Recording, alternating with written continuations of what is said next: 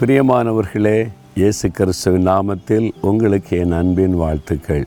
நல்ல ஒரு அழகான தென்னந்தோட்டம் பார்க்குறீங்களா? பின்னால் ஒரு மோட்டார் பம்ப் செட் இருக்குது கிணறு தண்ணீர் ஒரு செழிப்பான இடம். இந்த இடம் எங்களுடைய பண்ணை தோட்டம்.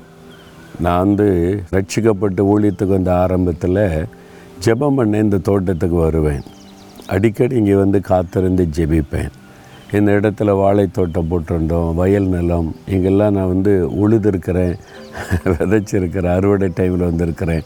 அது மாதிரி உள்ள இடம் இன்றைக்கி தென்னந்தோப்பு மாந்தோப்பாக இது உருவாக்கப்பட்டு இருக்கிறாரு இந்த இடத்துல நான் ஜெபிக்கும் போது ச- பல காரியத்தை ஆண்டவர் எனக்கு கற்றுக் கொடுத்திருக்கிறார்.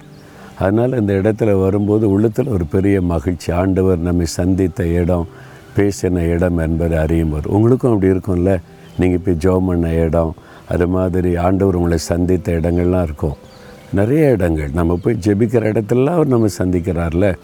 சரி இப்போது ஒரு வேத வசனம் பாருங்கள் பதினெட்டாம் சங்கீதம் முப்பத்தி ஐந்தாம் வசனத்தில் உம்முடைய வலதுகரம் என்னை தாங்குகிறது உம்முடைய காருண்யம் என்னை பெரியவனாக்கும்.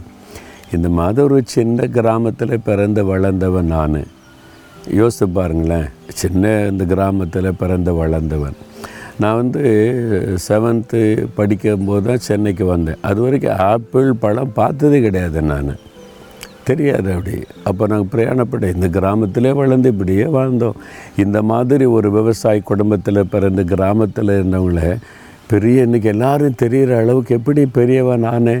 என்கிட்ட என்ன திறமை என்னன்னு பெரிய டாக்டரேட்டாக படிச்சிருக்கிறேன். பெரிய விஞ்ஞானியாக ஒன்றும் கிடையாது. கத்தருடைய காருண்யம் என்னை பெரியவன் ஆக்கிட்டு ஒன்றுமே அறியாமல் ஒன்றுமே தெரியாமல் கிராமத்தில் கிடந்த என்னை அவருடைய காருண்யம் கத்தருடைய காருண்யம் பெரியவன் ஆக்கிற்று நீங்களும் யோசித்து பாருங்களேன் இன்றைக்கி நீங்கள் ஒரு பெரிய லெவலில் இருக்கீங்களா? பெரிய பிஸ்னஸ் பண்ணுறீங்களா பெரிய இடத்துல படிக்கிறீங்களா? அதுக்கெல்லாம் காரணம் என்ன? என் திறமை என் பலன் நினைக்கிறீங்களா? தேவனுடைய காருண்யம். அவருடைய கிருபை நம்மை பெரியவர்களாய் மாற்றுகிறாரு.